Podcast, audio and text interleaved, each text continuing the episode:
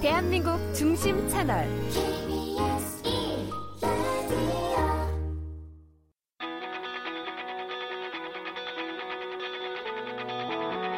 스포츠 스포츠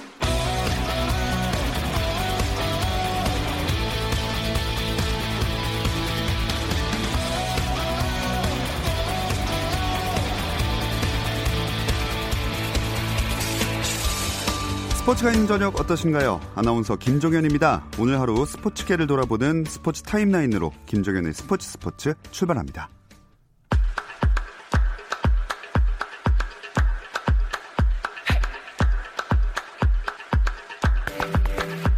KBL 프로농구 경기 상황부터 볼까요? 공동 9위로 탈 꼴찌를 위해서 서로를 이겨야만 하는 오리온과 LG가 만났습니다.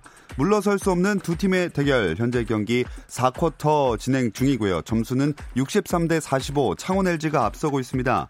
한편 프로농구 올스타전에서 허훈, 허웅 형제가 서로 다른 팀으로 맞대결하게 됐습니다. 올스타전 팀 구성은 팬투표 1, 2위를 차지한 허훈과 김시래가 팬투표 상위 24명 선수를 대상으로 차례로 지명하는 방식으로 진행됐는데요. 팬투표 1위 허훈은 김종규, 김준일 등을 선발했고 김시래는 허훈의 친형인 허웅을 비롯해 이관희, 최준용 등으로 팀 김시래를 구성했습니다. 도쿄올림픽 진출 티켓에 도전 중인 한국 여자 배구 대표팀이 아시아 지역 예선에서 2연승을 거두며 준결승 진출을 확정 지은 가운데 오늘 카자흐스탄을 상대로 B조 조별리그 3차전을 치렀는데요. 세트스코어 3대 0으로 이기고 조 1위를 확정했습니다. 한편 남자 배구 대표팀은 오늘 카타르전을 꼭 이겨야 4강에 합류할 수 있는 상황이었는데요. 카타르와 5세트 접전 끝에 세트스코어 3대 2로 이기고 조 2위로 4강에 올랐습니다. 프로야구 LG가 연봉 계약을 마무리했습니다. 마무리 투수 고우석이 지난해 연봉 6,200만 원에서 1억 5,800만 원이 오른 2억 2천만 원에 계약했는데요. 팀 내 최고 인상액이자 최고 인상률을 기록하게 됐고요. 2차 드래프트를 통해 LG로 이적한 베테랑 정근우는 2019년 7억 원에서 절반이 깎인 3억 5천만 원의 도장을 찍었습니다. LG는 2020 시즌 코칭 스태프 구성도 마쳤는데요. 지난해 LA 다저스에서 류현진의 전담 트레이너로 일했던 김용일 코치가 수석 트레이닝 코치로 복귀했고 지난 시즌 뒤 은퇴한 윤진호는 3군 수비 코치를 맡아 새 출발합니다.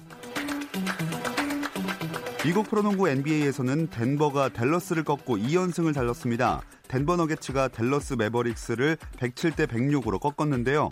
덴버는 니콜라 요키치가 33득점 7어시스트 6리바운드를 기록하며 팀의 승리를 이끌었고 댈러스는 루카 돈치치가 27득점 10어시스트 9리바운드를 기록했지만 팀의 패배를 막지는 못했습니다. 한편 어제 뉴욕 닉스전에서 발생한 LA 레이커스 앤서니 데이비스의 부상이 단순 타박상인 것으로 전해졌습니다. 이에 따라 데이비스는 팀의 원정 2연전에 동행한다는 소식입니다.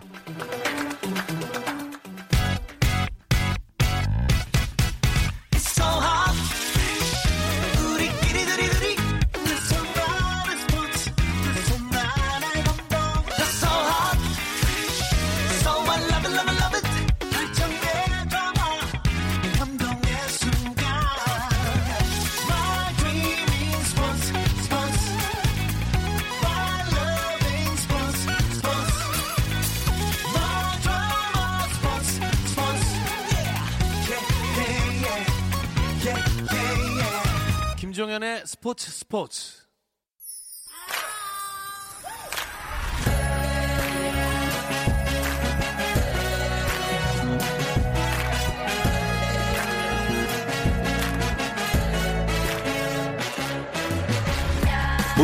해외 축구 이야기 함께하고 있습니다. 라디오의 발롱도르를 꿈꾸는 이건 김정용의 랄롱도르 시작하겠습니다. 지난주 취재 때문에 함께하지 못했던 풋볼리스트 김정용 기자와 먼저 인사 나눌게요. 안녕하세요. 네, 안녕하세요. 김정용입니다. 아, 지난주에 안 오셔가지고 새해 첫 만남이 오늘이 됐네요. 네, 새해 복 많이 받으시고 네, 올해도 어, 이 방송에서 굉장히 오랫동안 함께할 수 있었으면 좋겠습니다. 아, 네. 저도 같은 마음입니다. 네. 지난주에 그리고 여전히 목요일의 남자라면서 자신을 여몽남이라고 자랑스럽게 말한 이건 기자도 만나보겠습니다. 안녕하세요. 네, 안녕하세요. 여몽남 이건입니다. 어, 두 분이 뭐 서로 친하시긴 하지만 따로 전화해서 새해 인사할 것 같은 스타일이 아닌 것 같아서 여기서 시간을 잠깐 드려볼까요? 어느 부분부터 하시겠어요? 네, 제가 먼저 예. 예, 아무래도 이제 후배가 먼저 예, 아, 제 개인적으로도 아는 선후배 사이이기 때문에 건 선배 새해 복 많이 받으시고 뭐 타양에서 고생 많이 하는데 올해 좀 건강하셨으면 좋겠습니다. 자 이건 기자도 네, 답해 주실까요? 네. 아, 김정현 기자도 우리 새해 복 많이 받으시고 가족들 항상 건강하고 네, 또 특히 네, 모든 게 잘다잘 풀리길 바라겠습니다. 두 분 어색하시죠? 아, 좋습니다. 네. 두 분의 조화가 올해는 더 무르익길 바라보겠고요. 어, 이건 기자, 지난주 이 시간에 손흥민 선수 복귀전 가신다고 했는데 취재 후기 좀 들려주시죠? 네, 어, 상당히 그 이제 일요일이었는데 상당히 긴 여정이었습니다. 그러니까 런던에서 미들스브러까지 한 가는 데만 5시간 이상이 걸리는 곳이고 비행기 타고 기차 두 번 갈아타고 한 5시간 반 정도 걸려서 갔습니다. 어, 이 미들스브러 이 리버사이드 스타디움이요. 제가 이제 그 예전에 뭐 기억하실 분들도 있으실 것 같은데 이동국 선수가 이 팀에서 뛴 적이 있습니다. 그때가 2008년이었는데 그때 이제 제가 한번 취재를 가서 이동국 선수가 어시스트를 하나 올리는 그 모습을 기억을 하고 있는데 이제 그 이후로 한 12년 만에 갔습니다. 음. 뭐 크게 변한 건 없고 그 미들스브러 그 팬들의 특유의 응원이 있거든요. 이제 여기가 이제 약간 조금 어 지방 소도시기 때문에 이 사람들이 화끈하거든요. 그 바닷가에 접해 있는 도시라서 한 번 이제 불타오르면 엄청난 응원 열기를 하는데 그날 경기도 먼저 선제골을 넣으면서 이 바닷가 사람 특유의 그 화끈함으로 화끈한 응원전을 보여주면서 아 이 사람들 역시 여전하구나 라는 뭐 그런 느낌을 받았고요. 경기는 1대1로 비겼습니다. 김정용 기자는 아, 약간 이건 기자는 관광 다녀오신 느낌으로 말씀해 주셨고요. 네. 김정용 기자가 조금 더 자세히 분석해 주실까요? 네, 어, 일단 비겼습니다. 예. 비겨서 FA컵이기 때문에 재경기를 해야 되는 상황이 됐고요. 이 경기는 어, 해리케인이 부재했다라는 점에서 토트넘 입장에서는 상당히 좀 숙제가 많은 경기였습니다. 케인 선수가 바로 전 경기에서 어, 부상을 당했는데 이 선수가 토트넘의 유일한 정통 스트라이커죠. 그래서 무리뉴 감독은 팀 내에서 그나마 스트라이커에 가까운 손흥민과 모구라를 동시에 천연방에 기용하는 벤치 투톱으로 케인의 공백을 메워보려고 했고요. 손흥민과 모우라가 번갈아 드리블도 하고 서로에게 패스도 하면서 유기적인 공격을 해보려고 했는데 잘 안 됐어요. 음. 그래서 팀이 점유율만 70% 넘을 정도로 아주 높고 어, 별다른 뭐 소득 없이 미들즈브러의 밀집 수비를 뚫지 못했습니다. 특히 손흥민 선수는 수비수 몸에 맞은 중거리 슛 하나 빼면 슛 기록이 없었어요. 음. 그래서 후반전 초반에 오히려 미들즈브러가 좋은 속공으로 선제골을 넣고요. 토트넘은 모우라의 헤딩골로 간신히 동점을 만드는데 그쳤습니다. 네. 이건 기자 경기 후에 손흥민 선수 만나 보셨겠죠? 네, 맞습니다. 어, 손흥민 선수를 만났는데요. 사실 이제 투톱으로 나서긴 했습니다만 전체적인 그런 밀집 수비 때문에 경기가 좀 어려웠다, 좀 아쉬웠다, 자기 경기력이 좀 아쉬웠다 이런 얘기를 많이 했고요. 뭐 혀- 옆에 현지 언론들도 와가지고 함께 이제 인터뷰를 했는데 가장 궁금했던 것은 그 이제 그 전에 있었던 그 첼시전에서 퇴장 그 이후에 손흥민 선수가 이런저런 얘기를 안 했거든요. 그래서 이제 그런 질문들이 오갔는데 이 첼시전 그 퇴장 징계 그 이후에 이제 신경에 대해서 이제 손흥민 선수가 얘기를 했습니다. 일단 한번 손흥민 선수의 말을 한번 들어보시죠. 되게 힘들었던 것 같아요. 뭐 경기 끝- 경기 라카에 들어가서 몸이 떨릴 정도로 되게 많이 좀 어, 몸이 되게 많이 힘들었는데 어, 선수들이 그동안 잘 해줬던 것 같고 뭐 제가 이제 도, 돌아왔으니까 뭐 그런 부분에 있어서 뭐잘 더 많은 거를 배운다는 생각을 가지고 또 뭐 실수가 안 나오게 해야죠. 뭐. 일단은 뭐 워낙 지는 걸 싫어하는 사람이고 또 그런 거에 있어서 또 컨트롤할 수 있는 부분이 생겨야 되는 거기 때문에 어디까지나 뭐 많이 또 배울 수 있는 부분이라고 생각합니다. 네, 손흥민 선수의 이 퇴장 이후에 첫 목소리를 또 이건 기자가 담아와 주셨습니다. 어, 김정용 기자, 손흥민 선수가 이런 일로 위축될 필요는 없겠지만 그래도 앞으로 퇴장이나 경고 좀 조심을 해야겠죠? 어, 네, 이게 정신적으로 본인한테도 타격이 있을 수 있는 게 방금 본인도 얘기했고요. 최근에 프리미어리그가 선수들의 그 어떤 그 멘탈 관리법을 통해서 어, 일단 일반 대중들에게 정신 건강의 중요성을 일깨우는 그런 캠페인을 했는데 그때도 손흥민 선수가 어, 퇴장당하고 그랬을 때 네. 내가 그 마음고생을 어떻게 이겨냈는지 이런 얘기를 얘기한 어떤 대표로 나올 정도로 퇴장이라는 게 본인한테도 큰 일이거든요. 2019년에만 3회 퇴장이 있었는데 뭐 2020년에는 그런 일이 없기를 기대를 해보고요. 이 경고를 제가 얘기를 드리고 싶은데 손흥민 선수가 프리미어리그 진출 이후에 3년 반 동안 받은 경고를 다 더하면 4장밖에 안 됩니다. 음, 근데 퇴장이 1년에 3개 나왔단 말이에요. 예. 그러니까 경고와의 비유, 비율을 볼 때 손흥민이 평소에도 경고나 퇴장이 나올 정도로 거친 플레이를 많이 한 사람이 아니다. 네. 그러니까 우발적으로 어쩌다 상대가 심한 도발을 했을 때 넘어가면은 한 번씩 퇴장이 나온다 음. 이런 근거로 볼 수 있는 거거든요. 그러니까 앞으로는 뭐 심리전이나 이런 데 넘어가지 않고 평정심을 잘 유지했으면 좋겠다 이런 바람이 있습니다. 네. 어쨌든 손흥민 선수가 다시 복귀를 하게 되긴 했지만 이건 기자 토트넘의 상황이 말이 아닙니다.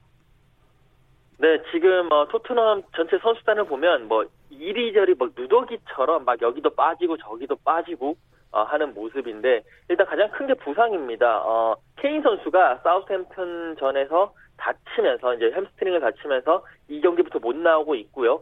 또 이 미들즈브러 경기 하기 전에 무사 시소코 선수도 안 나왔습니다. 이제 경기 후에 무리뉴 감독에게 물어보니까 그냥 부상이라고 했는데 어, 이제 최근에 어, 토트넘 홈페이지를 통해서 무사 시스코 선수가 발목을 다치면서 수술을 했고 한 2개월에서 3개월 정도 걸린다, 4월이나 돼서 돌아온다 라는 그런 발표까지 있었습니다. 그만큼 이 케인과 무사 시소코 선수 이 선 두 선수가 어떻게 보면 토트넘의 척추 역할이거든요. 최전방 그리고 허리에 띄고 있는데 어 그 케인 선수는 척추 1번 그리고 무사 시 소코 선수가 척추 5번. 그러니까 딱 최전방과 중원에 있는 척추가 딱 빠져나갔으니까 이 토트넘 전체가 지금 흔들릴 수밖에 없는 거고 어, 지금 현지에서도 이 공백을 어떻게 메워야 될 것이냐. 일단 첫 번째로 케인 선수의 공백은 모우라와 손흥민 선수의 투톱으로 메웠습니다만 그 두 선수가 케인처럼 이렇게 몸싸움 해주고 자리 잡아주고 그런 9번 스타일이 아니기 때문에 조금 아쉽다는 평가가 되게 많았고 무엇보다도 시소코 선수의 공백 어떻게 메울 것이냐 여기에 대해서 많은 기사들과 많은 뭐 예상들이 나오고 있습니다. 네. 김정용 기자가 생각했을 땐 이 공백들을 무리뉴 감독이 어떻게 메우게 될까요? 어, 전술 변화로 메우는 게 한계가 있기 때문에 최소한만이라도 선수 보강을 해야 되지 않을까 싶은데요. 원래 겨울에 선수 보강을 안 할 것으로 알려져 있던 토트넘이지만 이런 부상들이 연이어 나온 뒤에는 긴급한 보강 가능성이 있다 이런 소식이 나오고 있습니다. 어, AC 밀란의 폴란드 출신 스트라이커 크지슈토프 피옹테크란 선수가 있는데요. 케인의 자리를 이 선수로 대체한다 뭐 이런 얘기가 있습니다. 이름이 피용테크라서 평택 출신 아니냐 뭐 농담을 어, 비슷해요. 네. 우리나라 사람들이 하는 그런 선수고요.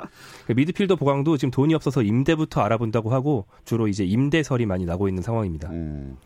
아, 근데 진짜로 머릿속이 복잡할 수밖에 없는 게 최근 성적이 진짜 안 좋죠? 네, 컵대회 포함 최근 3경기에서 2무 1패를 당했고요. 무리뉴 감독 부임 직후에 3연승을 했지만 그 뒤에 바로 좀 하락세가 왔죠. 그래서 그 3연승 이후를 보면 9경기에서 3승 2무 4패로 부진하고 있습니다. 무리뉴 감독이 이럴 때 좀 초조한 심리를 감추지 못하는 편인데 그 지난주에는 상대 코치에게 이디엇 그러니까 머저리 정도의 네. 표현을 써서 무리가 됐었고요. 이번 미들즈브로전이 끝난 뒤에는 애꿎은 공에다가 핑계를 대면서 이게 축구공이냐 비치볼이냐 음. 공 이렇게 안 튀는데 축구를 할 수 있겠냐라는 식의 얘기를 해놓고 그리고 나서 하지만 변명은 할수 없다 이렇게 말했는데 변명을 한 거죠. 예. 네, 변명이 좀 많아지고 있는 게 무리뉴 감독이 어. 좀 이상 신호기 때문에 좀 불안한 상황입니다. 자, 영국 현지 반응도 궁금한데요. 이건 기자 어떤 평가와 분석들이 나오고 있나요? 어, 아직까지는 토트넘, 그러니까 특히 무리뉴 감독에 대한 직접적인 뭐 비난이랄까요, 공격이랄까요, 그런 것은 아직은 없어요. 왜냐면 아직까지 시간이 별로 없었기 때문에 뭐 무리뉴 감독 일단은 팀을 적응하고 있고 팀을 알아가는 분위기다. 그러면서 좀 부상이 겹쳤기 때문에 좀 운이 좋지 않다. 그러니까 운이 없다라는 뭐 그런 이제 평가와 분석들이 나오고 있습니다. 다만 그래도 이런 뭐 부상이라든지 이런 것도 감독의 그 역량이고 부상 관리도 해야 되는데 이런 것들을 조금 더 이제 좀 잘해야 되고 약간의 전술 변화에 있어가지고 무리뉴 감독이 조금은 이제 구시대적인 전술을 들고 나오는 것이 아니냐 선수에 맞춰야지 왜 자기 전술에 선수를 맞추려고 하느냐 나는 조금씩 조금씩 조금 비판을 날이 선 비판이 조금씩은 흘러나오고 있는 입장입니다.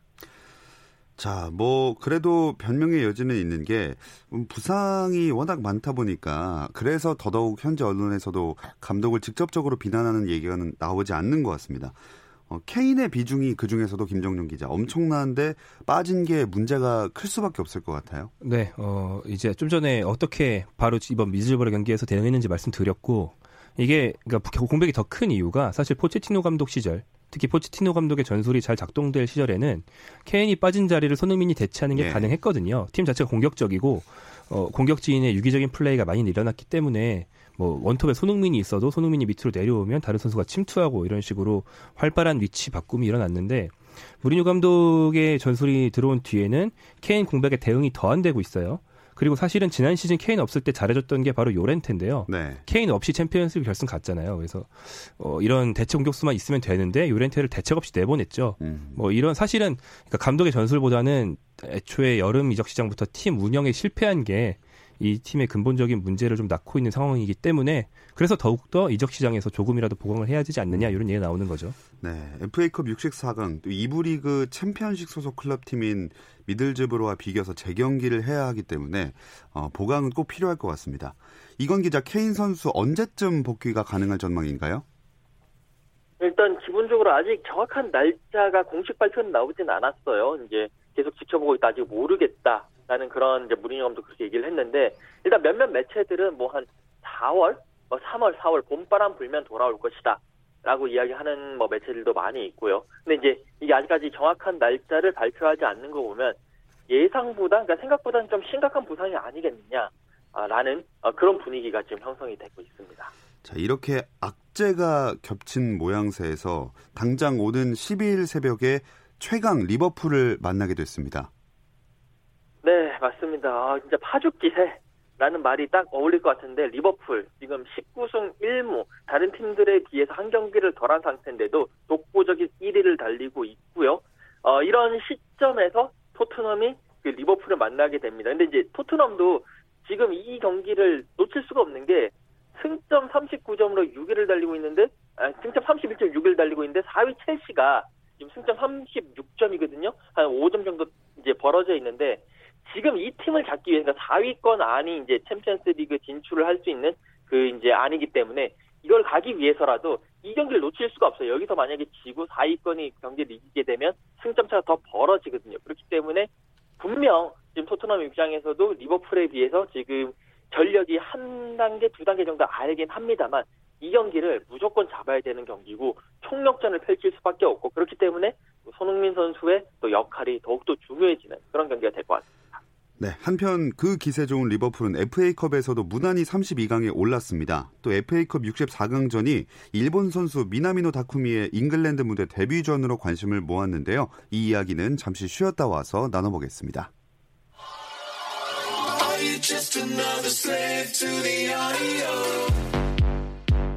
국내 유일 스포츠 매거진 라디오 김종현의 스포츠 스포츠 해외 축구 이야기를 나누는 라디오의 발롱도르 이건 김정용의 랄롱도르 함께하고 계십니다. 자, 잘츠부르크에서 황희찬 선수와 한솥밥을 먹다가 리버풀로 이적한 일본 선수 미나미노 다쿠미가 이번 FA컵을 통해서 잉글랜드 무대 데뷔전을 치렀습니다. 네, 어, 에버턴과의 그 FA컵 3라운드 경기였는데요. 미나미노 선수가 어, 리버풀의 선발 출전, 그러니까 3톱에 최전방으로 선발 출전을 했습니다. 근데 이 경기 사실 리버풀 입장에서는 베이비 리버풀이다. 그러니까 거의 뭐 1.8군 정도. 리버풀은 지금 뭐 FA컵에는 그렇게 큰 비중은 두고 있진 않거든요. 왜냐면 계속 빡빡한 일정 때문에 휴식을 돌리고 로테이션을 했던 그런 경우였는데 여기에 미나미노 선수를 한번 시험 삼아 어, 출전을 시켰습니다. 근데 이제 미나미노 선수의 그 포지션이 그러니까 피르미노 선수를 대체하는 3톱의 최전방이었는데 아직까지는 미나미노 선수가 리버풀에 적응이 좀 필요한 게 아니냐. 뭐 온 지 일주일밖에 안 됐고 훈련도 세 번인가밖에 못했기 때문에 리버풀에 완벽하게 녹아든 상황은 아니었거든요. 그렇기 때문에 움직임도 그렇게 좋지는 않았고 현지에서도 아, 아직까지는 조금 시간이 필요하다, 어, 적응이 필요하다, 좀 더 훈련을 해야 된다. 그러면서 평점도 좀 박하게 주고 어, 미나미노 선수는 후반전에 결국 교체 9시 됐습니다. 네, 뭐 아시아 선수가 영입되면 어쩔 수 없이 손흥민 선수랑 비교가 될 수밖에 없을 것 같은데 이번에는 어땠나요? 어, 이 경기에 이제 있을 때 이제 뭐 많은 일본인 기자들도 많이 왔고요. 그러면서 일본인 기자들, 그 한국 기자들을 이제 상대로 바라보면서 뭐 현지 기자들도 어, 뭐 미나미노 선수와 손흥민 선수 어때? 막 이러면서 그런 질문들도 많이 했다고 들었습니다. 뭐 기사 중에서도 이 미나미노 선수가 앞으로 리버풀에 있는데 잘하면 손흥민 선수와 이제 이렇게 어깨를 나란히 할 수 있을 정도의 특히 리버풀 현지 언론이 그런 식으로 많은 기대를 했었고요. 어, 하지만 이건 아직까지는 좀 어떻게 보면 재밌거리, 아, 뭐 안주거리, 심심풀이 뭐 이런 정도의 기사기 때문에 뭐 본격적으로 나오진 않고 그만큼 미나미노 선수에 대한 기대가 어, 손흥민 선수에 빗대가지고 기대가 그렇게 크다 라는 것을 이제 보여준다라고 볼 수가 있겠죠. 네, 마침 또 12일 리버풀전을 앞두고 있는 토트넘이기 때문에 김정용 기자 두 선수의 맞대결을 잠깐이라도 볼 수 있지 않을까요? 어, 네, 손흥민 선수는 다치지만 않으면 선발 출장을 넘어서 풀타임을 뛸 게 아마 확정적이지 않나 싶고요. 예. 미나미노의 경우는 아마 앞선 경기에선 주전 선수들 휴식 주느라 선발로 뛴 거니까 이번엔 벤치로 갈 확률이 좀 높습니다. 다만 이제 맞대결이 성사되려면 토트넘 팬들 입장에서는 좀 안 좋은 얘기지만 음, 차라리 리버풀이 낙승 분위기로 가면 아마 그쵸. 리버풀이 체력 안배나 미나미노의 적응을 노- 빨리 시켜주는 차원에서 투입을 하긴 할 거예요. 예. 그래서 그런 경우에 아마 후반전에 맞대결이 성사되지 않을까 생각합니다. 그러면 안 됐으면 좋겠네요. 어, 저희가 토트넘과 리버풀 얘기만 했는데 말 나온 김에 FA컵 64강전 결과 짚어주실까요? 네, 어, 우리가 관심 가할 만한 경기만 몇 가지 말씀드리면요. 기성용 선수가 어, 뉴캐슬에서 진짜 모처럼 뛰었습니다. 음, 3부팀 로 크데일과 무승부에 그쳐서 여기도 재경기를 해야 되는 상황이 됐고요. 그래서 이제 기성용 선수는 뭐 재경기를 하긴 하지만 어차피 이제 이 팀을 떠날 게 유력하기 때문에 뭐 큰 영향은 없는 상황입니다. 그리고 맨유와 울버햄튼도 비겨서 재경기를 해야 되고요.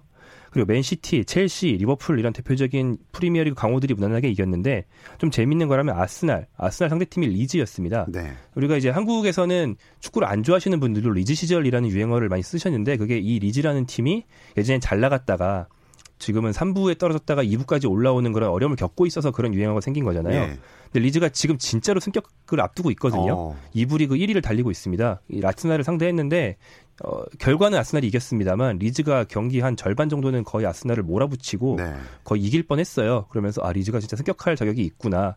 리즈 시절이 다시 돌아오는 게 아니냐. 이런 좀 음. 기대를 갖게 하는 경기가 있었습니다. 네, 저는 아스날 굉장히 좋아하는데 이제 아스날 시절이 될 것 같은 아, 예, 안타까운 예감이 듭니다. 어쨌든 이건 기자, 우리나라는 FA컵 우승팀에게 다음 시즌 아시아 축구연맹 챔피언스리그 출전권을 주는데요. 영국은 어떤 점이 관전 포인트가 되는 건가요?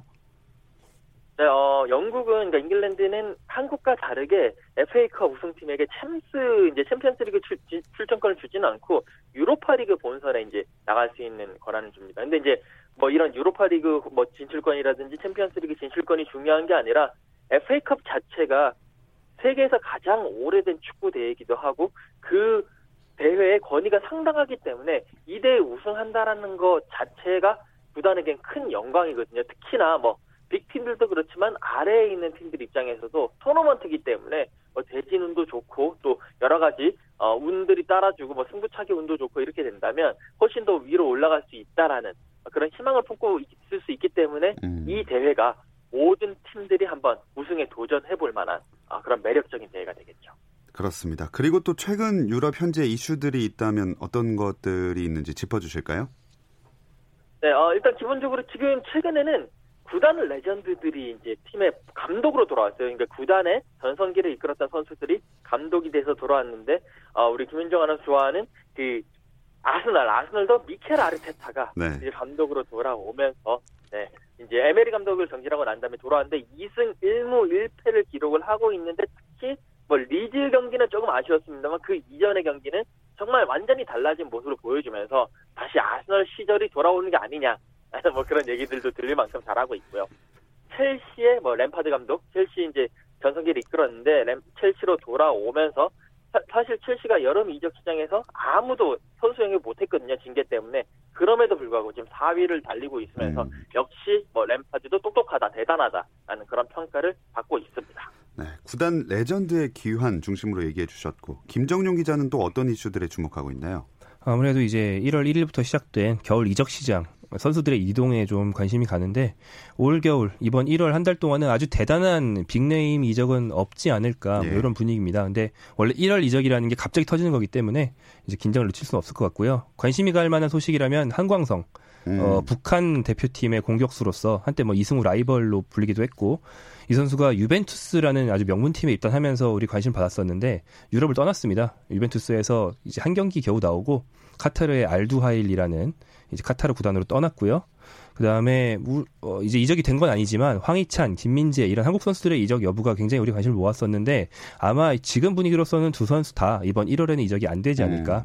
황희찬 같은 경우에는 레드불 짤츠부르크가 홀란드와 미나미노를 모두 이적시키면서 황희찬만큼은 잡겠다 이런 분위기로 가고 있고요. 네. 김민재 선수 같은 경우에는 원래 가장 유력하게 노렸던 와퍼드가 여전히 러브콜을 보내고는 있는데 그 중국 축구 쪽에 그 선수 제도가 바뀌면서 어. 현재 소속팀이 김민재 선수를 붙잡아 놓는 쪽으로 방향을 좀 틀었다고 알려져 있습니다. 자, 과연 이적이 어떻게 성사될지 지켜봐야겠습니다. 이건 기자의 다음 취재는 토트넘 대 리버풀전이 되겠죠? 네, 맞습니다. 어, 토트넘 리버풀 어, 가장 빅매치고요. 손흥민 선수 과연 여기서 얼마만큼 활약을 할 것인가. 그리고 혹시 있을지도 모를 손흥민 선수와 미나미노 타쿠미 선수의 한일전까지 현장에서 취재하고 돌아오겠습니다. 네, 다음 주에 관련 소식 많이 전해주시기 바라겠고요. 이건 기자와는 여기서 인사 나누겠습니다. 고맙습니다. 네, 감사합니다. 자, 이제 김정용 기자가 우리나라 유럽파들의 주말 일정 한번 짚어주시죠. 네, 일단 일요일 새벽 1시 반에 이제 프리미어 리그가 아닌 다른 리그들도 우리가 챙겨볼 때가 됐습니다. 보르도와 올랭피크 리옹의 프랑스 리그 경기가 있는데요. 겨울 휴식기에 맞춰서 국내로 들어왔던 그 황의조 선수가 다시 보르도 팀에 합류해서 이 경기를 준비하고 있습니다. 보르도 경기 보신 분들은 다 공감하실 텐데 황의조가 골만 넣는 게 아니고 공격을 풀어가는 전반적으로 기여도가 아주 높았거든요. 예. 이 사실을 입증하듯이 황의조가 빠진 기간에 경기력이 뚝 떨어졌어요. 그래서 황의조 선수가 이 팀의 정상 컨디션으로 돌아오는 게 황의조 개인뿐 아니라 보르도 팀 전체에 굉장히 음. 중요한 상황이고요. 그리고 이제 발렌시아는 스페인 슈퍼컵을 특이하게 사우디아라비아에서 진행하고 있는데 다만 이강인 선수는 부상으로 이번 대회 일정을 함께하지 못합니다. 네. 어, 이승우 선수는 어떻게 되는 건가요? 이승우 선수가 소속팀의 동계 전지훈련에 늦게 합류해서 혹시 아예 합류 안 하는 거 아니냐 이런 우려나 기대가 좀 있었는데 일단 늦게 합류했습니다. 그래서 동계 훈련을 진행하고 있고요. 신인 감독인 밀로스 코스티치 감독과 뒤늦게 첫 만남을 가졌습니다. 음. 어, 소속팀 신트 트라이던의 후반기 첫 경기는 오는 19일 있거든요. 네. 과연 감독 교체가 이승우의 거취에 좋은 영향을 미칠지는 두고 봐야겠습니다. 자, 그럼 이제 해외 축구 시간이지만 1시간 정도 후에 있을 김학범호의 중국전 이야기로 마무리를 한번 해볼게요. 올림픽 출전권을 향한 첫 발을 떼는 경기죠. 네, 어, 이, 이 대회가 지난 대회부터 어, 올림픽 예선을 겸하고 있죠. 그래서 이 대회에서 3위 안에 들면 여름에 열리는 도쿄 올림픽에 참가할 수 있게 됩니다. 그래서 3위가 최선의 목표고요. 그리고 한국은 또 이 대회에서 우승한 적이 아직 없기 때문에 네. 궁극적으로는 당연히 우승이 목표가 되겠습니다. 다만 이제 어, 이번 상대가 중국인데요. 중국전에서 꼭 이기면 좋은 게 우리 조가 중국, 우즈벡, 이란으로 편성되어 있는데 네. 한국, 우즈벡, 이란이 한 조에 있다는 거는 약간 사기 수준에 가까운 엄청난 죽음의 조거든요. 그래서 이번 경기에서 중국을 잡지 못하면 앞으로 좀 힘들어질 수가 있기 음. 때문에 오늘 경기 상당히 중요한 한 판이 될 겁니다. 예상 스코어 몇 대 몇? 아, 중국이 좀 약하거든요. 예. 3대 0 하겠습니다. 네. 좋습니다. 3대 0으로 이기는 거죠? 아, 네, 그럼요. 아, 예, 네. 좋습니다. 멋지게 승리했다는 소식 전해드릴 수 있기를 기대하면서 랄롱도를 마치도록 하겠습니다. 김정용 기자도 고맙습니다. 고맙습니다. 내일도 저녁 8시 30분에 함께 해주세요. 김종현의 스포츠 스포츠.